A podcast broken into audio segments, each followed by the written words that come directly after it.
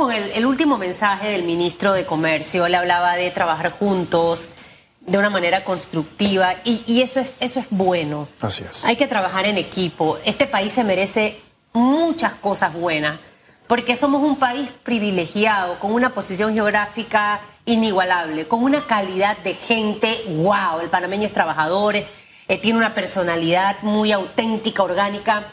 ¿Qué nos ha hecho falta?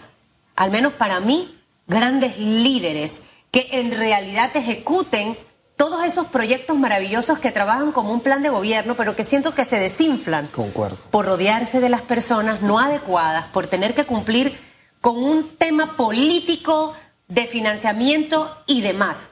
Entonces, ¿cómo lograr cambiar todo ese panorama rumbo al 2022 cuando queremos generar inversiones, cuando necesitamos negociar bien ese tratado de libre comercio con los Estados Unidos, cuando el sector pyme está esperando tanto, Jan? ¿Cómo lo logramos? Una nueva asamblea que se instala el domingo, ¿sabes? En definitiva, mi querida Susana Elizabeth, yo creo que siempre en nuestro país hay una cultura del cierre del año e inicio del año nuevo.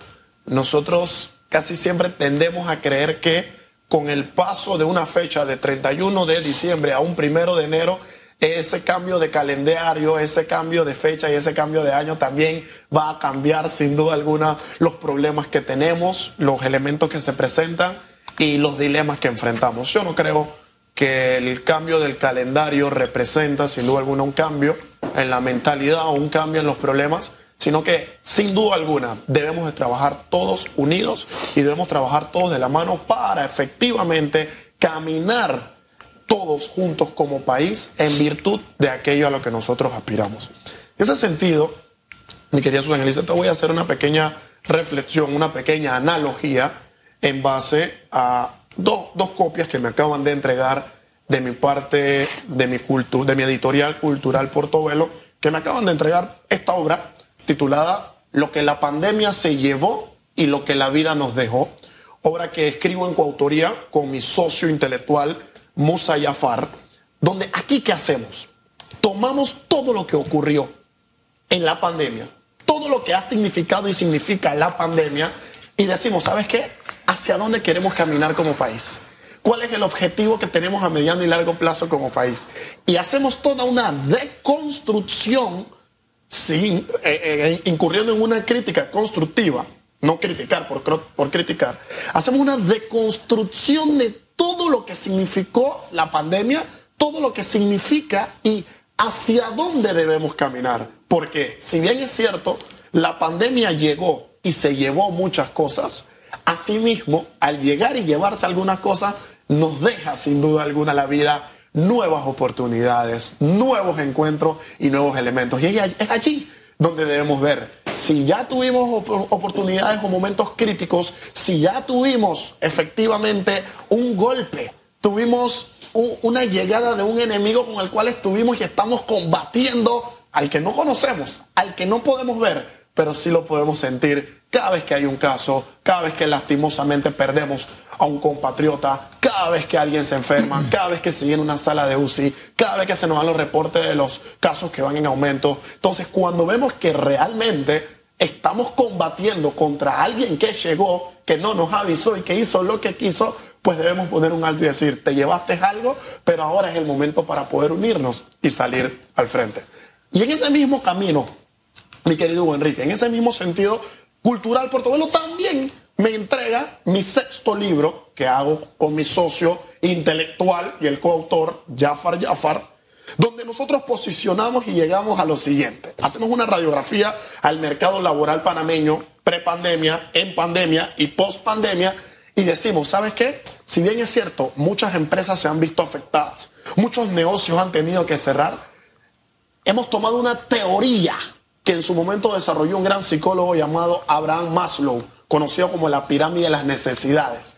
Y esa teoría le hemos hecho toda una analogía y la hemos adecuado al mundo de los negocios, para que emprendedores, para que personas con nuevas ideas, para que personas con nuevos proyectos, al poder leer este librito, puedan sin duda alguna impulsar su negocio, puedan crecer, puedan tener una introducción al mundo de los negocios. Y allí mismo eh, es una especie de base o de tabla rasa ¿Para qué? Oye, para que nuestros gobernantes comprendan cuál es el camino que debemos de seguir en materia económica, cuál es el impulso y cuál es la orientación que nosotros debemos tener, porque si no trabajamos todos unidos, el país nos va a seguir pasando factura. En virtud de llegar a un nuevo 2022, a un nuevo año, mi querida Susana Elizabeth, ese es el trabajo que tenemos que hacer.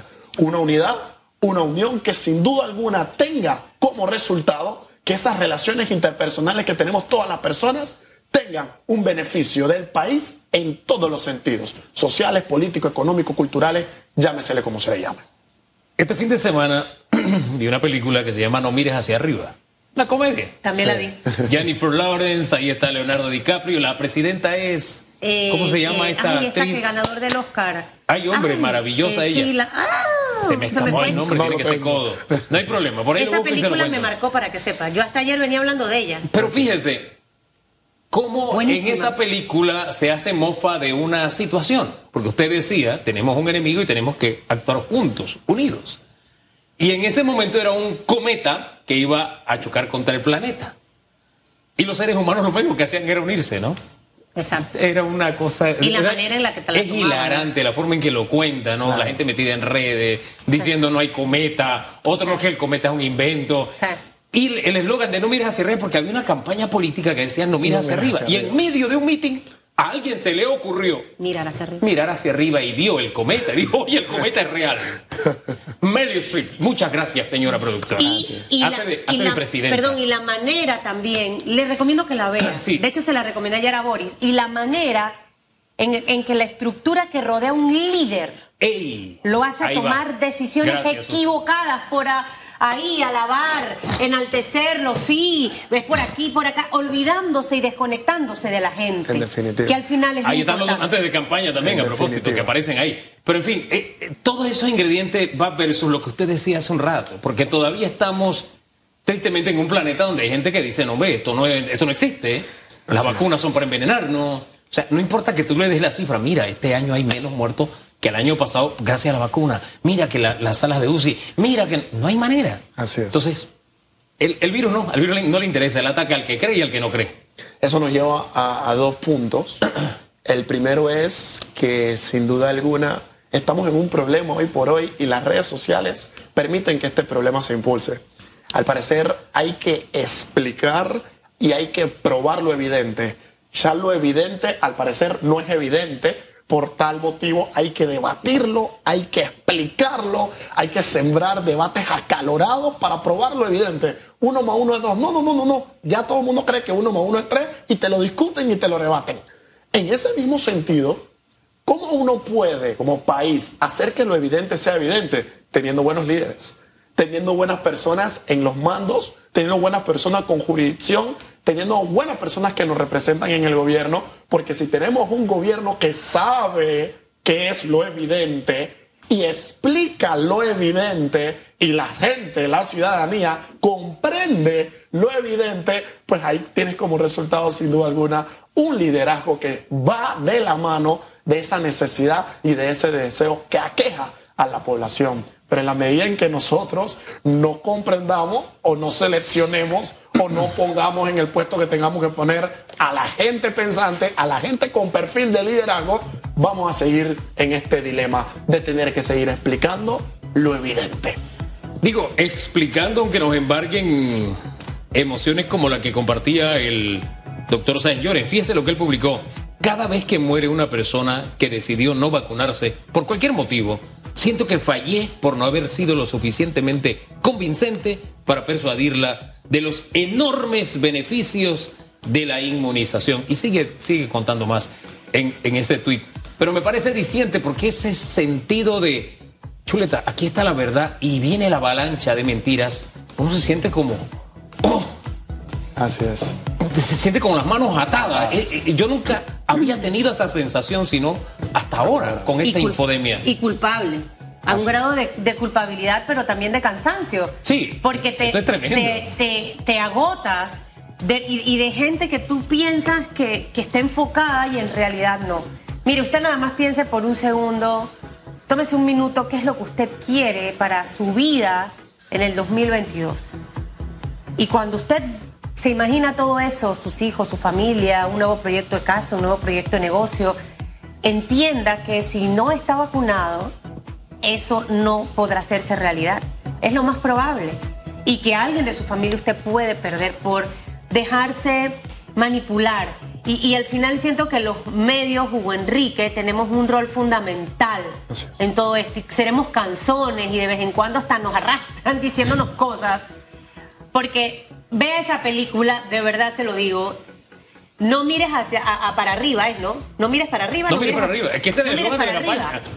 Y la, y la película es un... un- Y es más, el cometa, hermano. Quiero entender y saber si fue grabada en pandemia, porque me da la impresión que Yo, social. yo sí. siento que es una mofa de, Eh, de nuestra hay, realidad. hay una mezcla de muchas cosas, pero Sí. usted va a entender también cómo a veces nos, nos hacemos eco de esa desinformación. Entonces, Que cuesta vidas. Eso es lo lamentable, Sí. que cuesta vidas. Eso es Sí. lo crítico. Sí. Pero en fin, gracias, señor presidente. De pasión el Esperaremos los de los libros. seres humanos. ¿eh? En el lanzamiento, en enero, Esperaremos los van libros. a tener sus regalo de. Año Nuevo.